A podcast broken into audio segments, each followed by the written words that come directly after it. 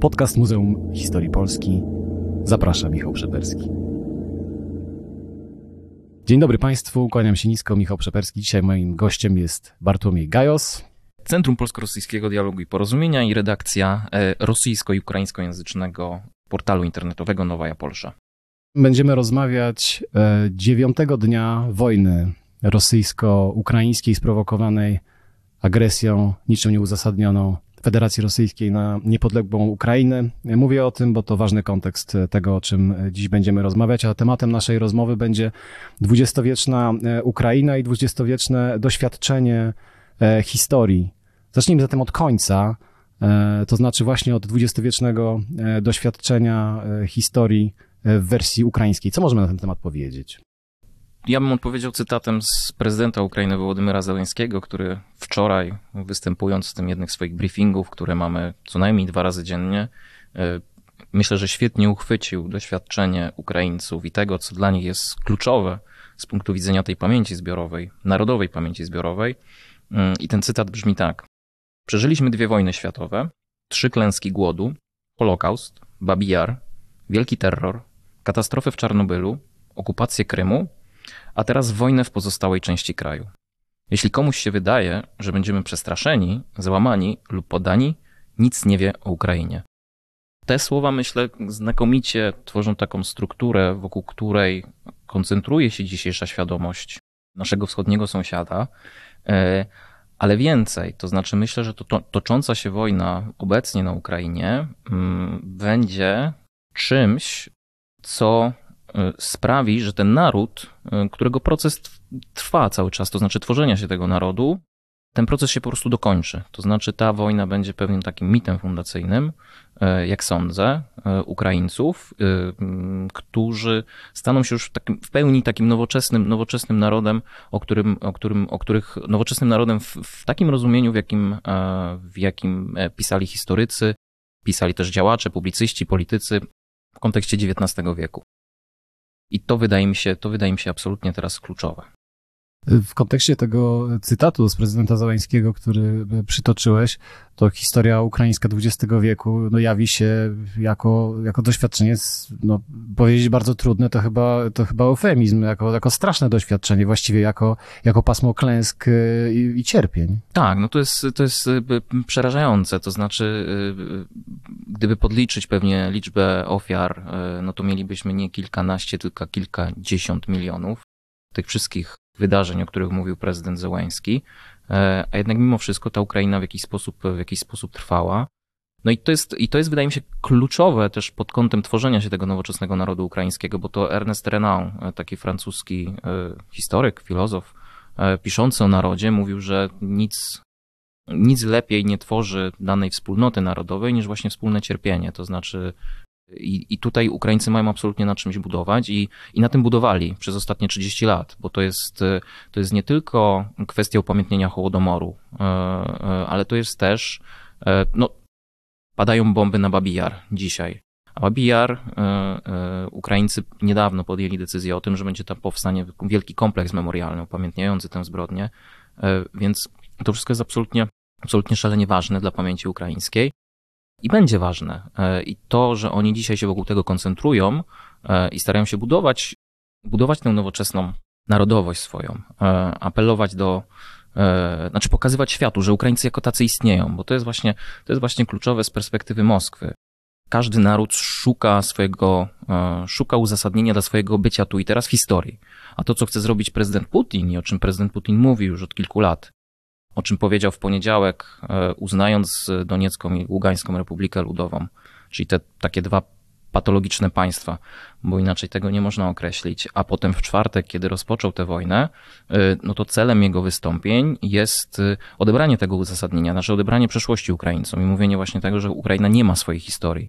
Ukraina jest częścią historii Rosji i tym samym to, co chce powiedzieć prezydent Putin, Ukraińcy nie są oddzielnym narodem, tak? I, i to jest, to jest, myślę, kluczowe dzisiaj z perspektywy Moskwy. No i to, co Moskwa traktuje jako absolutne zagrożenie. To znaczy jakikolwiek kwestia tych rytuałów państwowych, pamięci narodowej, upamiętniania tych wszystkich wydarzeń, o których powiedział Zełenski, będzie bardzo, znaczy jest bardzo negatywnie postrzegane przez Moskwę. i odpukać, mam nadzieję, że gdyby się wydarzyło tak, że dojdzie do okupacji Ukrainy albo Rosjanom, Rosjanie zdołają zainstalować jakiś rząd kolaboracyjny, bo wszystko w tym kierunku zmierza, jak czytamy te plany, chociaż one przypuszczam, że będą bardzo ewoluować w najbliższych dniach, no to trzeba się spodziewać, że wszelkie działania władz okupacyjnych rosyjskich czy kolaboranckich będą zmierzały do tego, żeby wszelkie kwestie upamiętnień związanych z Hołodomorem, związanych z doświadczeniem wielkiego terroru, związanych z represjami wymierzonymi w ukraińskich działaczy narodowych lat sześćdziesiątych, czyli tych tak zwanych sześćdziesiątnikach, to wszystko zniknie. To znaczy, to będzie absolutnie zakazane. No i to też widzimy w tym, co się dzisiaj w Rosji dzieje, to znaczy zamknięcie Memoriału, czyli organizacji, która, pozarządowej organizacji, która zajmowała się upamiętnieniem ofiar zbrodni sowieckich lat siedemnaście dziewięćdziesiąt jeden, która stworzyła ogromną bazę danych, ponad trzynaście milionów represjonowanych, pokazuje, że prezydent Putin i elity rosyjskie dzisiejsze postrzegają mówienie o represjach na własnych obywatelach jako zagrożenie dla własnej wizji historii. No bo to, co jest ważne dzisiaj z perspektywy Moskwy, to jest podkreślenie jedności narodu, narodu z państwem. A Memoriał mówi o przemocy państwa nad narodem. I te dwa interesy są absolutnie nie do pogodzenia i możemy się spodziewać absolutnie tego, że jeśli Rosjanie zwyciężą na Ukrainie, to nie będzie, znaczy to represje w pierwszej kolejności będą wymierzone w jakiekolwiek działalność, działalność ruchu narodowego ukraińskiego i wszelkie takie kwestie upamiętniające przeszłość. Ale dwudziesty wiek, jeżeli potraktujemy dwudziesty wiek jako krótki wiek dwudziesty, czyli ten mieszczący się pomiędzy rokiem tysiąc dziewięćset czternastym a osiemdziesiątym dziewiątym, w gruncie rzeczy dla Ukrainy, dla państwowości ukraińskiej, a co za tym idzie też dla, rozumiem, dla, dla kultury ukraińskiej, dla, też dla pamięci ukraińskiej, zaczął się no, znacznie lepiej. W konsekwencji działań wojennych na froncie wschodnim wojska niemieckie i austro-węgierskie zajęły szerokie połacie Ukrainy i w momencie, kiedy w tysiąc dziewięćset siedemnastym roku wybuchła bolszewicka rewolucja w Piotrogrodzie, de facto Ukraina uzyskała unikalną, wcześniej w historii niespotykaną szansę, aby się uniezależnić, aby, aby Ukraina stała się niepodległym państwem i taki twór państwowy na przestrzeni lat siedemnaście dwadzieścia w różnych inkarnacjach nad Dnieprem zaistniał, ale ostatecznie w początku lat dwudziestych Ukraina stała się częścią państwa bolszewickiego, państwa sowieckiego w dwudziestym drugim roku, w, w końcu trzydziestego pierwszego grudnia dwudziestego drugiego roku przy podpisywaniu oficjalnym tworzeniu Związku Socjalistycznych Republik Sowieckich, sowiecka Ukraina weszła w skład tego, w skład tego państwa. Z czym to się wiązało i, i dlaczego właściwie tak?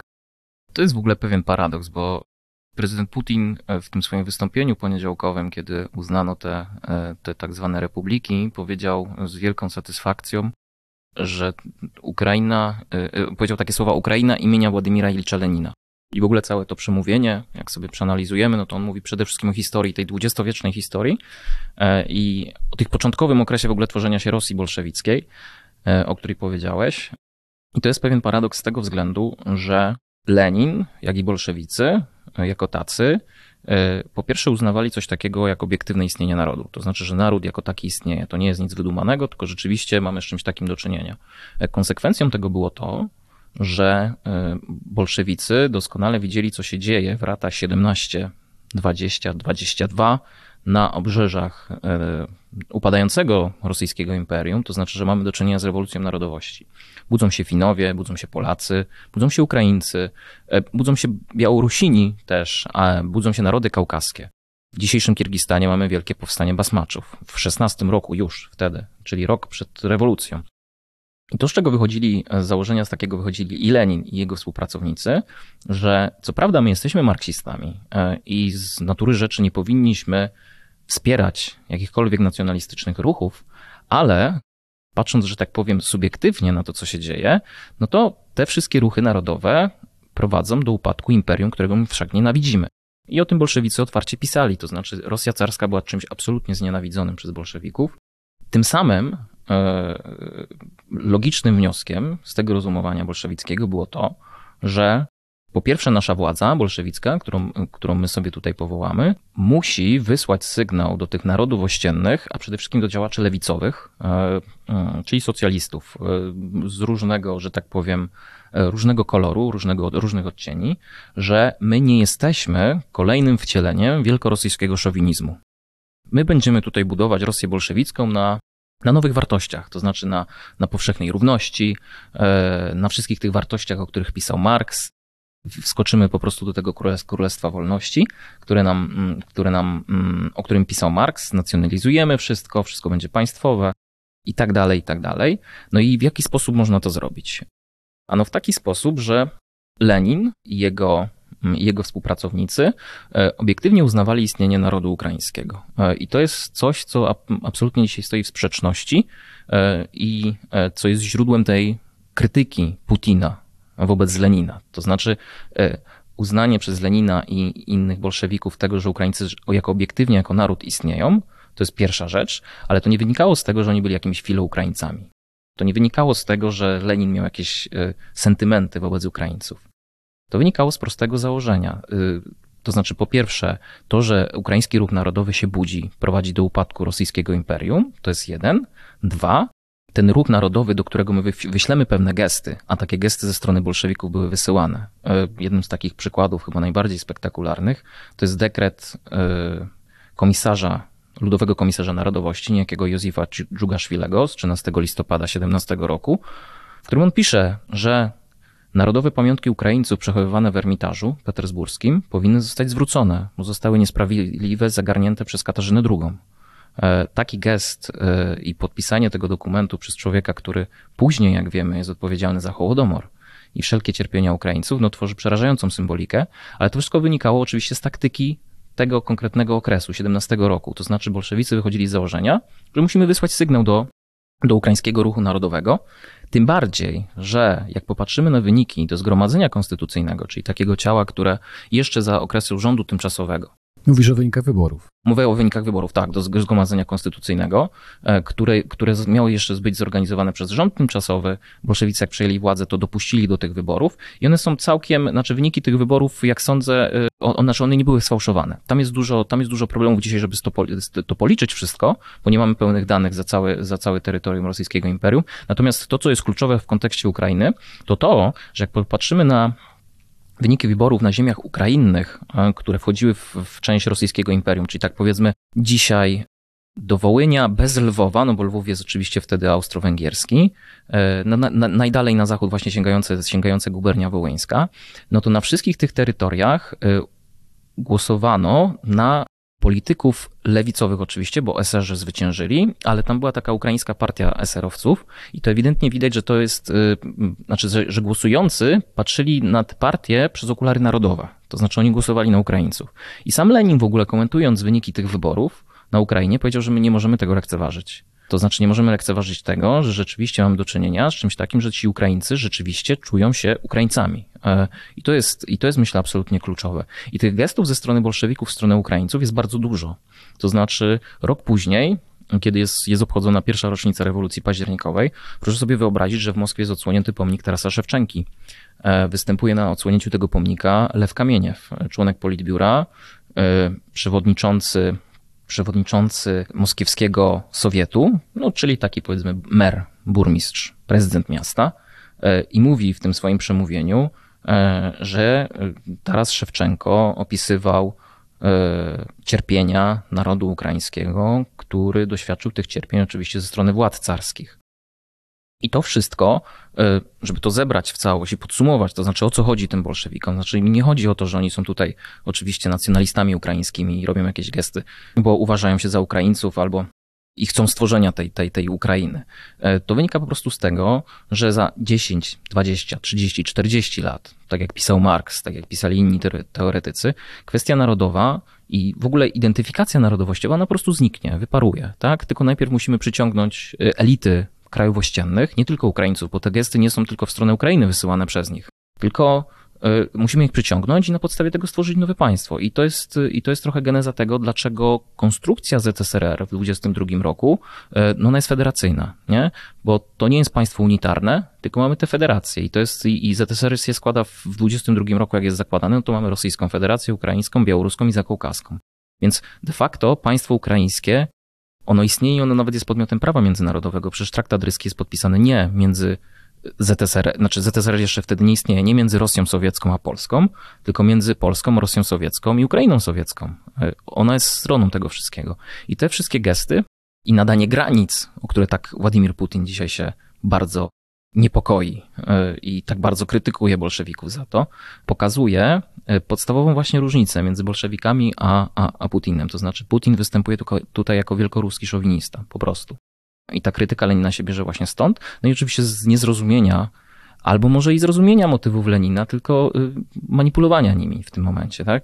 Myślę, że myślę, że ta wizja Władimira, Władimirowicza Putina, który no właściwie w swoich wystąpieniach w jakiejś mierze no, wchodzi w buty komentatora Lenina, jest, jest, zupełnie, jest zupełnie niesamowita. To szereg było w, w tym, co mówiłeś, takich elementów no, szokujących, no, choćby wspomniany tutaj Dżugaszwili, czyli Józef Stalin, który no, właśnie pragnie oddać ukraińskie pamiątki z petersburskiego czy piotrogradzkiego wcześniej Ermitażu.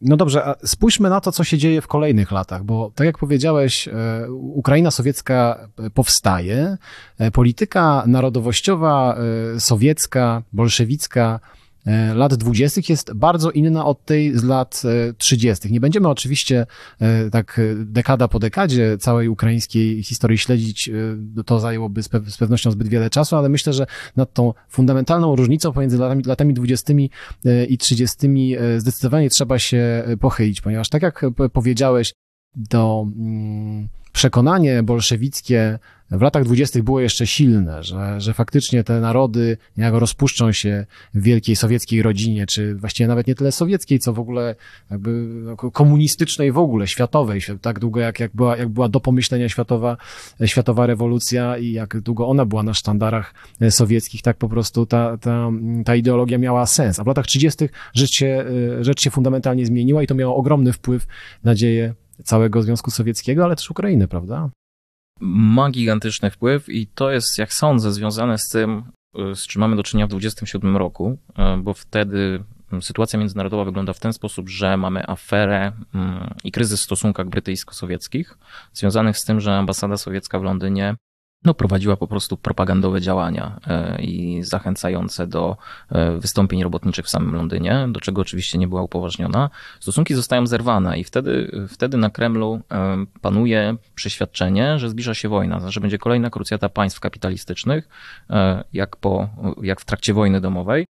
No i dlaczego to jest, dlaczego to jest kluczowe? To znaczy następuje mobilizacja i do Moskwy zaczynają spływać informacje na temat morale żołnierzy.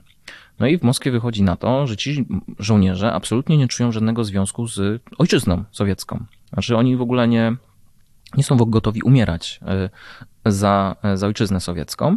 I to jest jedna, jak sądzę, z kluczowych przyczyn tego przełączenia tej polityki korenizacji, tej polityki takiej tolerancji narodowej, tolerancji oczywiście w dużym cudzysłowie, bym to chciał zaznaczyć, gdzie bolszewicy rzeczywiście te republiki narodowe miały dość sporą autonomię w kwestii edukacji, kultury i tak dalej, i tak dalej. I przejście na pozycję takiego wielkorosyjskiego szowinizmu i pewnej takiej rehabilitacji dawnych imperialnych elementów. I te dawne imperialne elementy mają oczywiście służyć do tego, że Rosjanie, ludzie sowieccy będą, będą umierać za ojczyznę i Stalin celowo po to wszystko sięga. I to jest też trochę, no i to się oczywiście będzie odbijać na tym, na czym się odbije na Ukrainie, to znaczy uderzenie w ukraiński ruch, inaczej, w ukraińskich komu- ruch narodowy to byłoby za dużo powiedziane, ukraińskich komunistów, którzy dotychczas prowadzili tę politykę korenizacji, czyli po pierwsze utrwalania ukraińskości poprzez oświatę, no bo to jest kluczowy element bolszewików. Oni przychodząc do władzy w siedemnastym roku mają Mają, mają pełną świadomość, że osiemdziesiąt pięć do dziewięćdziesięciu procent ludności to są po pierwsze chłopi i większość z nich jest absolutnie niepiśmienna. Pierwsze, co musimy zrobić, żeby oni zapoznali się z tą ideologią Marksa, Engelsa i tak dalej, to kurczę blade musimy ich nauczyć czytać. No i uczymy ich czytać, ale nie w jednym ponadnarodowy, znaczy w jednym języku dla całego Z S R R, tylko w różnych językach, tak jak ta polityka korenizacji miała w, w założeniu. No i to, to, jest, to jest po pierwsze geneza tego, dlaczego z ukraińskim ruchem narodowym Stalin zaczyna się rozprawiać, to znaczy on widzi, że podglebie dla utrzymania władzy sowieckiej to jest po pierwsze oparcie się na ten wielkorosyjski imperialny imperialną pamięć, czyli mamy, mamy rehabilitację postaci, które dotychczas były absolutnie niedopuszczalne w tym dyskursie sowieckim, historycznym. No czy to Iwan Groźny, Eisensteina, to troszeczkę później oczywiście, no ale to jest, to jest myślę naj, taki najważniejszy symbol tego, żeby to bardzo szybko wyjaśnić. To jest jedna rzecz. A druga rzecz, co się dzieje z Ukrainą w tym okresie, w latach trzydziestych, no to jest kwestia kolektywizacji. No i tutaj... Kolektywizacji rolnictwa. Rolnictwa, tak, tak. Która doprowadzi do wielkiego głodu na Ukrainie i tych ofiar dzisiaj liczby się pojawiają bardzo różne, od sześciu do dziesięciu milionów. Tym niemniej, i to jest dzisiaj absolutnie kluczowe z punktu widzenia pamięci narodowej Ukraińców, doświadczenie Hołodomoru. Pytanie oczywiście jest takie, które dzisiaj stawiają sobie badacze i ja jestem po stronie, po, mnie bardziej przekonuje teoria tego, że jak popatrzymy sobie na te wszystkie rozkazy dotyczące kolektywizacji i tak dalej, i tak dalej, i w ogóle całą ideologię bolszewicką, to kolektywizacja, przepraszam, no kolektywizacja i Wielki Głód, który po niej nastąpił, one nie były wymierzone w ukraiński ruch narodowy jako taki, one były wymierzone w chłopów, którzy byli Ukraińcami, siłą rzeczy, prawda? I ta kolektywizacja wynikała też z wyczerpywania się tego systemu gospodarczego, z którym mieliśmy do czynienia w Z S R R po dwudziestym pierwszym roku, czyli tej nowej ekonomicznej polityki. Po koniec lat dwudziestych to, jest, to są pierwszy, pierwszy kryzys taki ekonomiczny i widać, że ta gospodarka zaczyna buksować mocno. No i wtedy Stalin właśnie wpada na pomysł, że trzeba, będziemy tutaj robić taki full gospodarkę planową, czego konsekwencją też będzie kolektywizacja.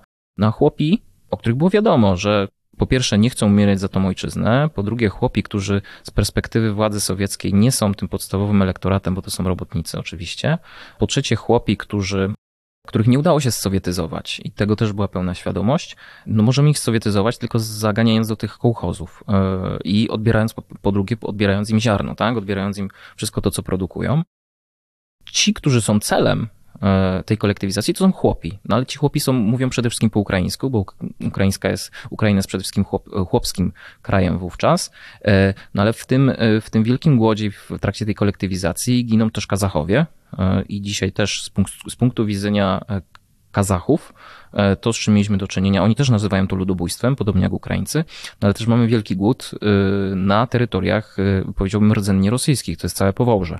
Więc to jest, to jest absolutnie kluczowe z, z, z tego punktu widzenia. No i to co, to, co obserwujemy po okresie Wielkiego Głodu, no i potem jeszcze ten wielki terror, który oczywiście dotknie też, dotknie też ukraińskich działaczy komunistycznych, to jest to, że ta polityka korenizacji i względnej swobody, tutaj naprawdę chcę podkreślić słowo względnej swobody kształtowania tej, tej narodowej, mamy, mamy, bardzo, mamy bardzo istotną zmianę, zmianę ideologiczną w, z, punktu widzenia, z punktu widzenia prowadzenia polityki przez Kreml, no bo w tym momencie idziemy na sowietyzację, ale sowietyzację właśnie podlaną takim sosem rosyjskiego imperium.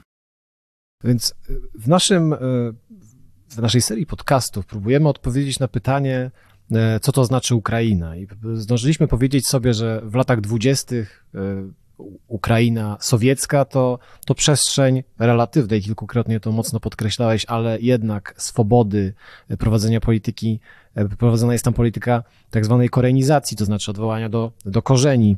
W latach trzydziestych to się bardzo zmienia, czyli już ma, tak jak powiedziałeś, z końcówką lat, lat dwudziestych to zmienia się, bo, bo ideologią może nie wyrażaną do końca wprost, ale ideologią stalinizującą Związek Sowiecki jest, staje się tak naprawdę ideologia wielkoruska, a gdy spojrzymy na Ukrainę lat czterdziestych, a zwłaszcza pierwszej połowy lat czterdziestych, to, to jest to no przede wszystkim ogromne pole walki i nie tylko walki żołnierzy frontowych, ale także pole ogromnych i przestrzeń ogromnych zbrodni, bo tyleż jeszcze w końcówce lat trzydziestych oczywiście terror wielki i, i, i czystki, które dotykają nie tylko działaczy komunistycznych, ale, ale również no, po prostu zwykłych, zwykłych Ukraińców, chłopów, robotników, inteligentów, wszelkie inne duchowieństwo, wszelkie inne Polaków Gorbaczow oczywiście, także operacja polska. Można by na ten sam temat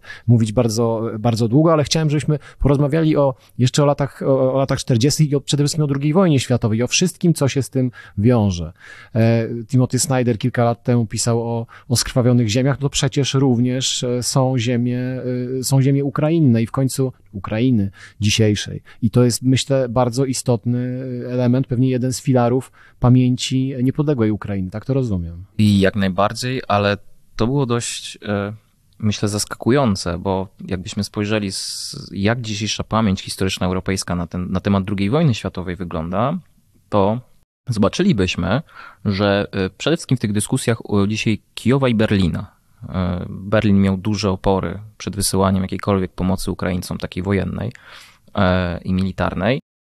Na szczęście zmieniono zdanie, zmienili już zdanie. Natomiast jednym z takich argumentów wysyłanych przez Berlin do Ukraińców było to, że przecież nam się w głowie nie mieści, że Niemcy, którzy dokonali tak straszliwych zbrodni na Rosjanach w trakcie drugiej wojny światowej, dzisiaj będą wysyłać broń niemiecką, która znowu będzie zabijała Rosjan. I to był szalenie istotny kontekst tej całej dyskusji dotyczącej pomocy, pomocy Ukrainie z Berlina, na co Ukraińcy słusznie argumentowali, że hola hola, popatrzcie na mapy czterdzieści jeden czterdzieści pięć.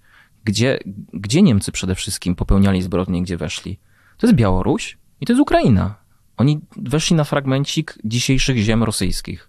Jeśli czujecie jakąśkolwiek winę w stosunku za to, co co zrobiliście w trakcie drugiej wojny światowej, to powinniście tę winę przede wszystkim czuć wobec nas, a nie wobec Rosjan.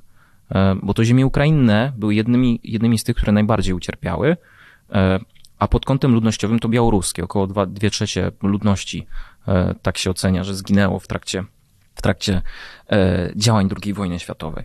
Więc, więc to jest coś, co sądzę, że w najbliższych, w najbliższych latach powinno być. Znaczy, powinniśmy o tym rozmawiać i powinniśmy kształtować bardzo, bardzo aktywnie przede wszystkim pamięć o tym na Zachodzie. I Ukraina powinna po pierwsze, po pierwsze o to zadbać. No bo tu widzimy, jak historia przeplata się z polityką. Chcemy zawsze apelować do tego, że zostawcie historię historykom, ale to jest, myślę, absolutnie nierealizowalne. No i wracając do tej, do tej drugiej wojny światowej, to doświadczenie oczywiście jest takie, że mamy próby przez, Rusy, przez przepraszam, ukraińskich nacjonalistów powołania jakiegoś rządu. To jest rząd Jarosława Steczki, który Ukraina niepodległa po wejściu Niemców do Z S R R stara się, stara się stworzyć jakąś państwowość, ale ten rząd jest aresztowany. Niemcy do czegoś takiego absolutnie nie, nie dopuszczają. Do takiej, powiedziałbym, kolaboracji na wzór tego, z czym mieliśmy do czynienia na przykład na Słowacji i utworzenia jakiegoś takiego państwa. Tym niemniej z perspektywy polskiej Ukraina i doświadczenie Ukrainy drugiej wojny światowej, no to to jest Ukraińska Powstańcza Armia i U P A i tego, i ta, ta, ta działalność partyzancka, która jest wymierzona zarówno w Sowietów, jak i w Polaków, niestety, i która jest podlana, przepraszam, no jednak jednym z najgorszych nacjonalizmów, myślę, z jakim mieliśmy do czynienia w, w, w okresie drugiej wojny światowej i, i, i nacjonalizmu, który pokazał, do czego jest zdolny. I mówię tutaj oczywiście o zbrodni, o zbrodni wołyńskiej.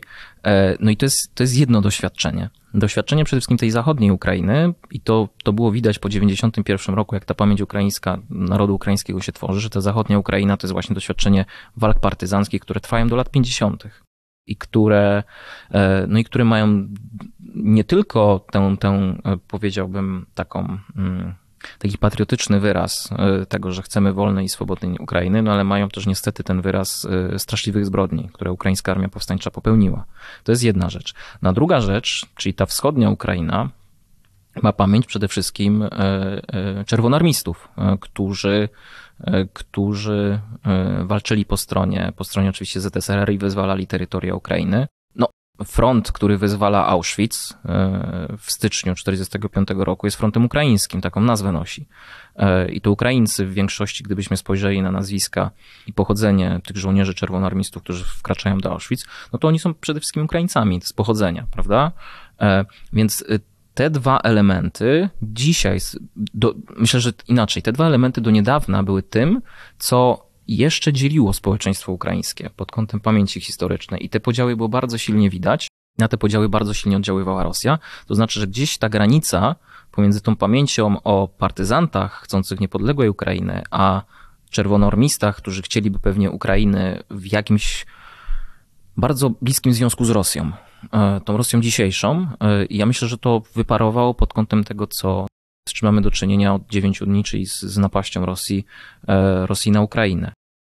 I to, z czym wychodzi Ukraina po, po drugiej wojnie światowej, to jest po pierwsze mamy inne granice, znaczy te granice się przesuwają na zachód kosztem dawnych ziem Rzeczpospolitej i to jest jedna, jedna z kluczowych elementów, a drugi z kluczowych elementów jest to, że ta Ukraina, tą kartą ukraińską Stalin gra i jak sądzę, gra bardzo sprytnie, no bo przecież Organizacja Narodów Zjednoczonych, która jest powołana, tam swoje miejsce będzie miał nie tylko Z S R R, ale będzie miała też Białoruska Socjalistyczna Republika i Ukraińska Socjalistyczna Republika.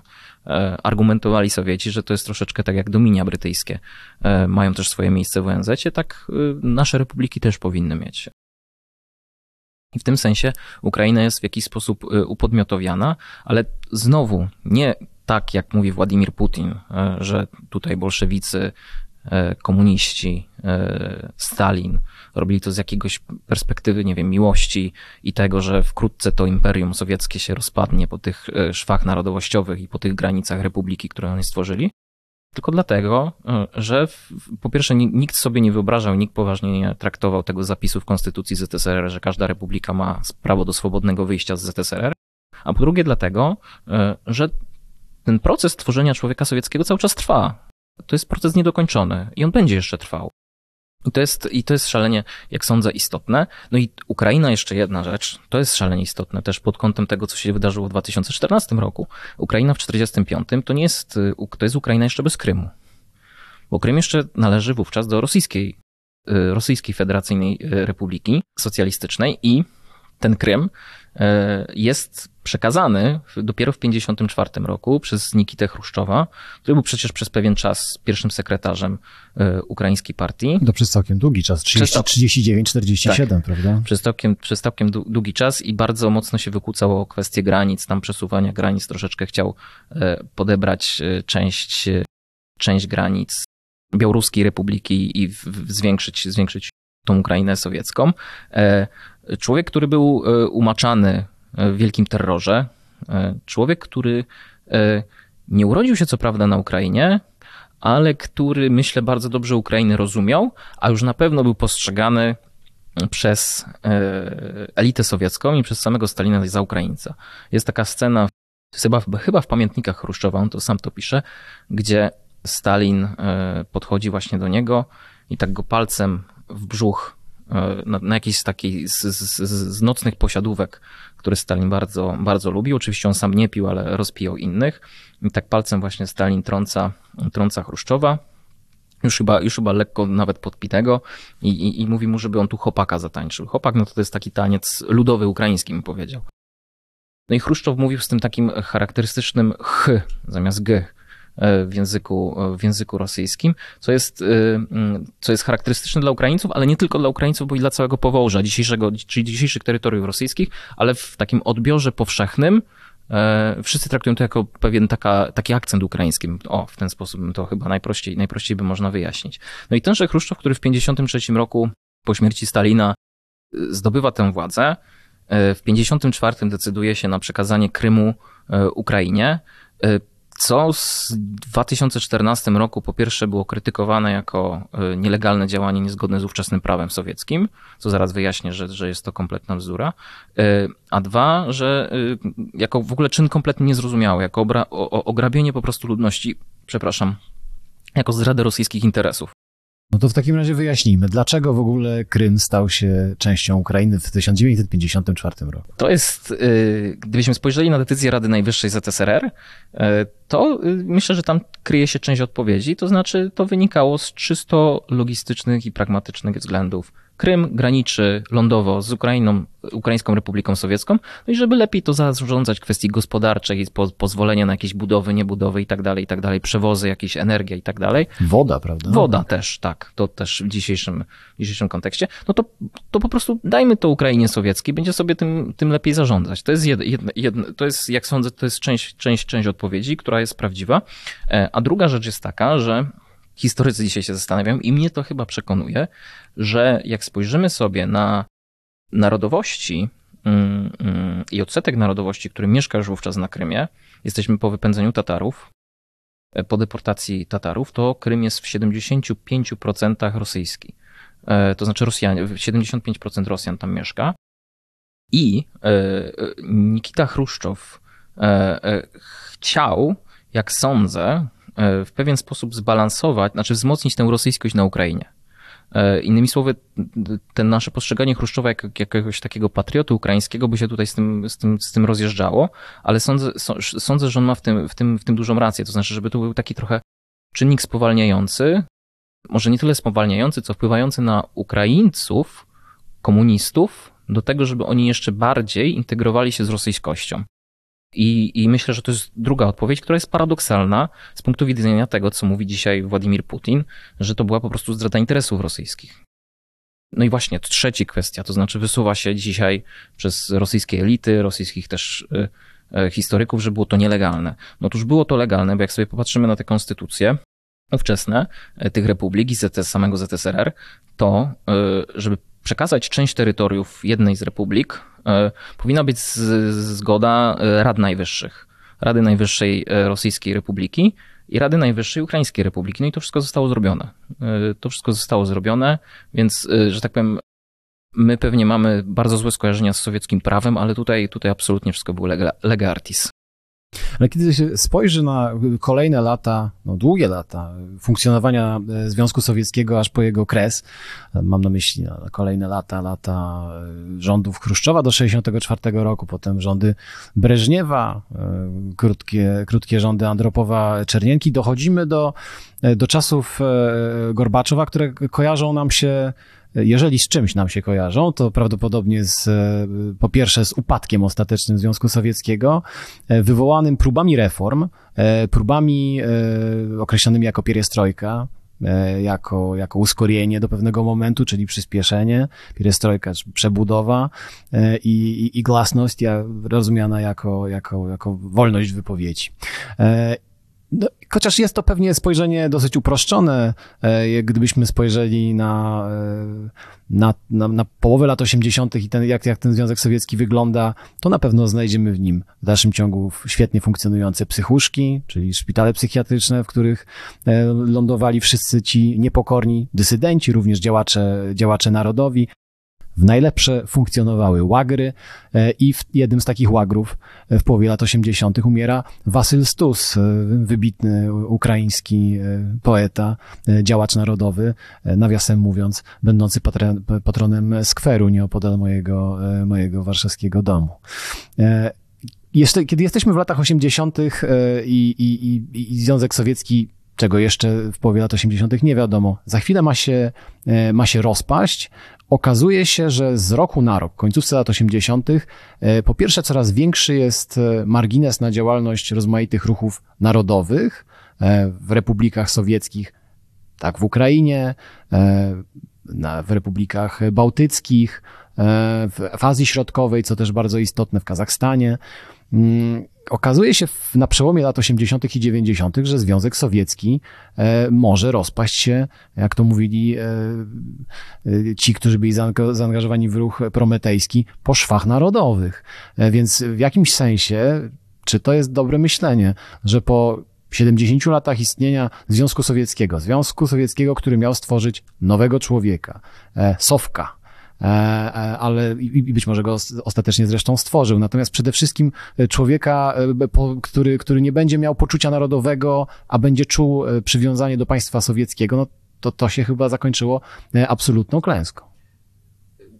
To jest chyba rzecz, której Gorbaczow nie do końca rozumiał. To znaczy on nie doceniał siły ruchów narodowych i, i to jest pewien paradoks, bo jak popatrzymy sobie na Lenina i, i to, co się działo siedemdziesiąt lat wcześniej, to oni wszyscy byli świadomi tego, jak to jest silne.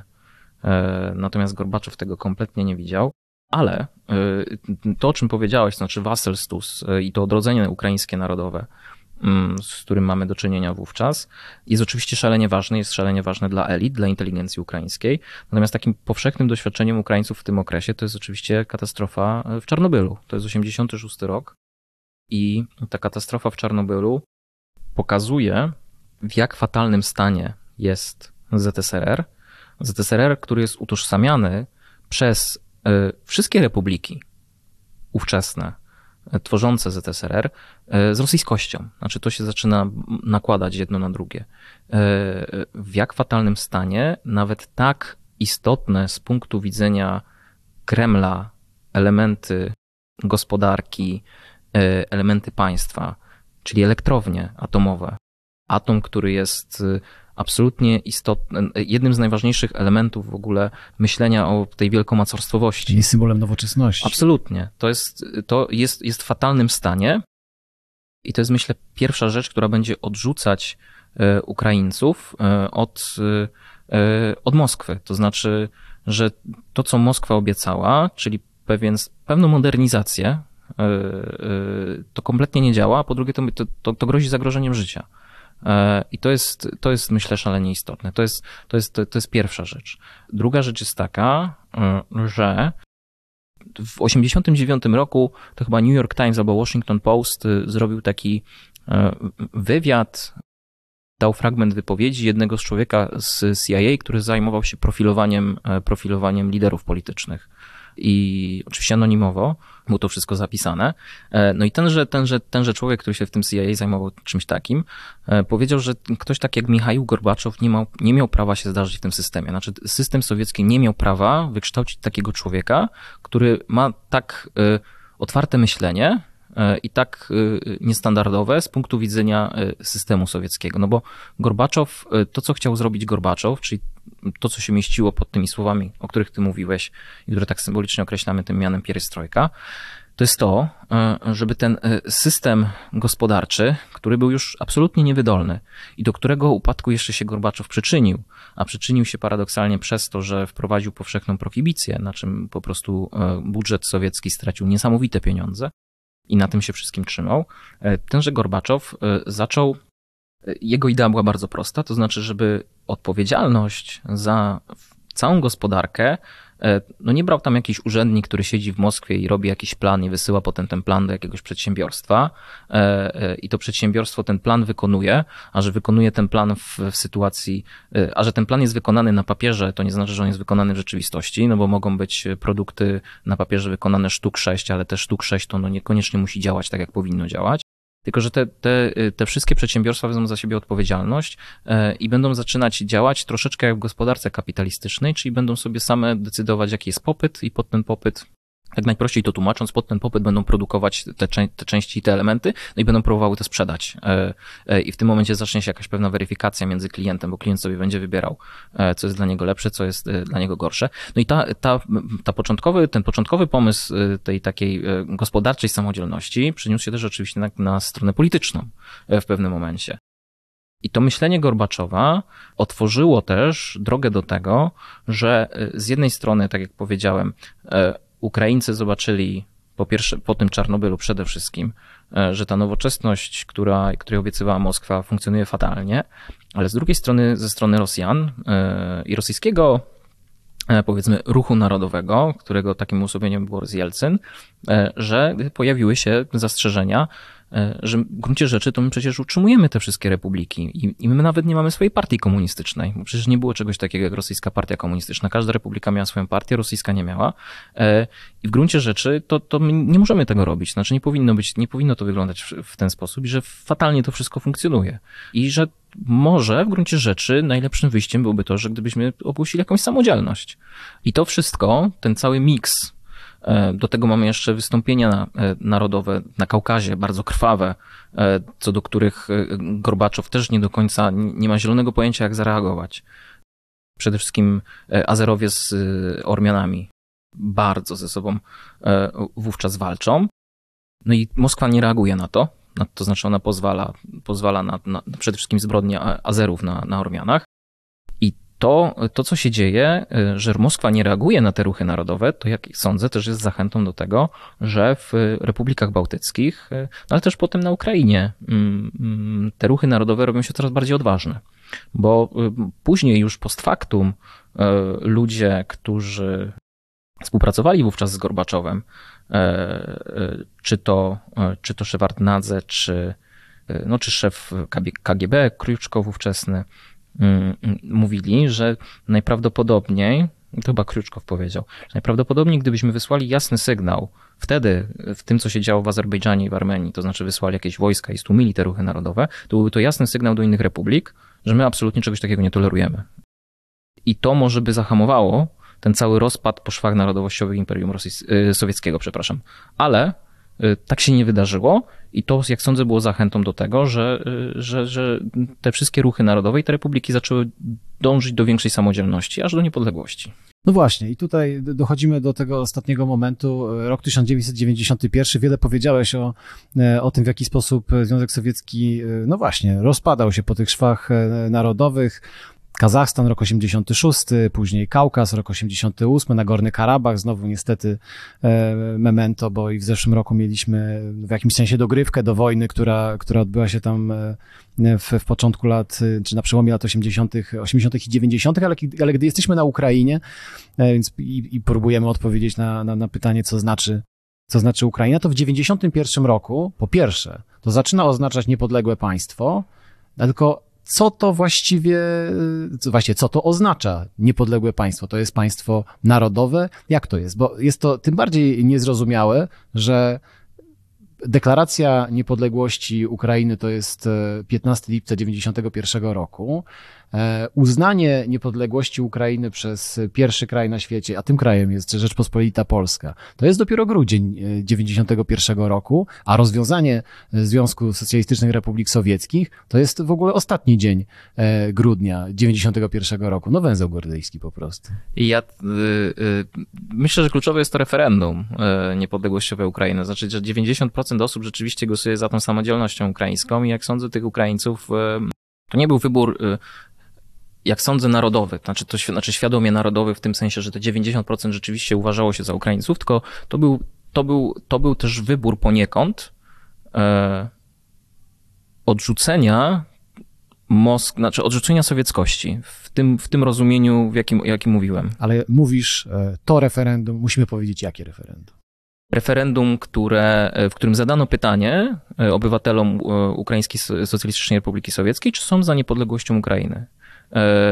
I dziewięćdziesiąt procent, dziewięćdziesiąt procent, tu nie ma żadnych fałszerstw, absolutnie chcę podkreślić, bo my pewnie jak widzimy wyniki dziewięćdziesiąt procent z Z S R R, to od razu nam się zapala czerwona lampka, że coś jest nie halo. I umówmy się słusznie. I słusznie, tak. Natomiast, natomiast tu rzeczywiście jest te dziewięćdziesiąt procent za niepodległością, za niepodległością Ukrainy. To był, to, to jak sądzę powinniśmy czytać przede wszystkim jako głos sprzeciwu wobec Z S R R i tej nowoczesności, którą Z S R R, która, która to nowoczesność i ta modernizacja na styl sowiecki, ona się po prostu wyczerpała i zbankrutowała całkowicie w oczach Ukraińców.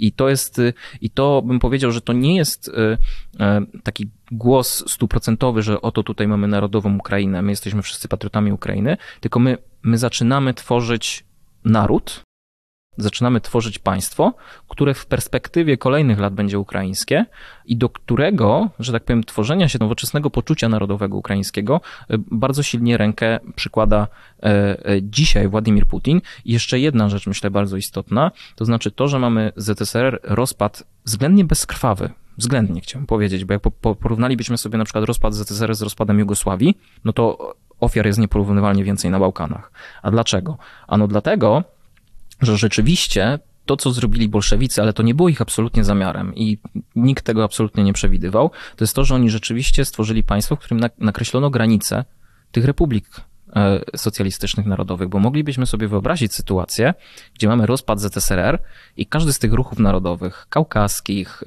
Azji Środkowej, Ukrainy, Białorusi, państw bałtyckich, no zaczyna wysuwać pretensje. Trzeba, trzeba to terytorium narodowe jakoś nakreślić na nowo. I gdyby tych granic republik sowieckich nie było, to sądzę, że o te granice przelałoby się mnóstwo krwi w Z S R R i ten upadek Z S R R byłby bardzo, bardzo krwawy. Czy w takim wypadku z perspektywy marca dwa tysiące dwudziestego drugiego roku możemy powiedzieć, że Władimir Putin, reprezentujący pokolenie dorastające w czasach Breżniewa i socjalizujące się też do świata polityki, w dzisiejszym świecie próbuje zrealizować Z S R R bis? Z S R R bis nie sądzę, to znaczy ja, to, to jest chyba największy paradoks tego wszystkiego, że facet, który urodził się w tysiąc dziewięćset pięćdziesiątym drugim roku, który od czternastego roku życia był w komsomole, który przeszedł w ogóle przez szkołę sowiecką, potem był w K G B, więc oczekiwalibyśmy od niego, że jakiś taki poczucie tej internacjonalności, które było takim jednym z kluczowych wartości w społeczeństwie sowieckim, no będzie mu jakoś bliskie, tak? Natomiast on to absolutnie, absolutnie wszystko przekreśla i Putin świadomie jest i antyleninowski, i antystalinowski, w tym sensie, że nie uznaje istnienia narodu ukraińskiego.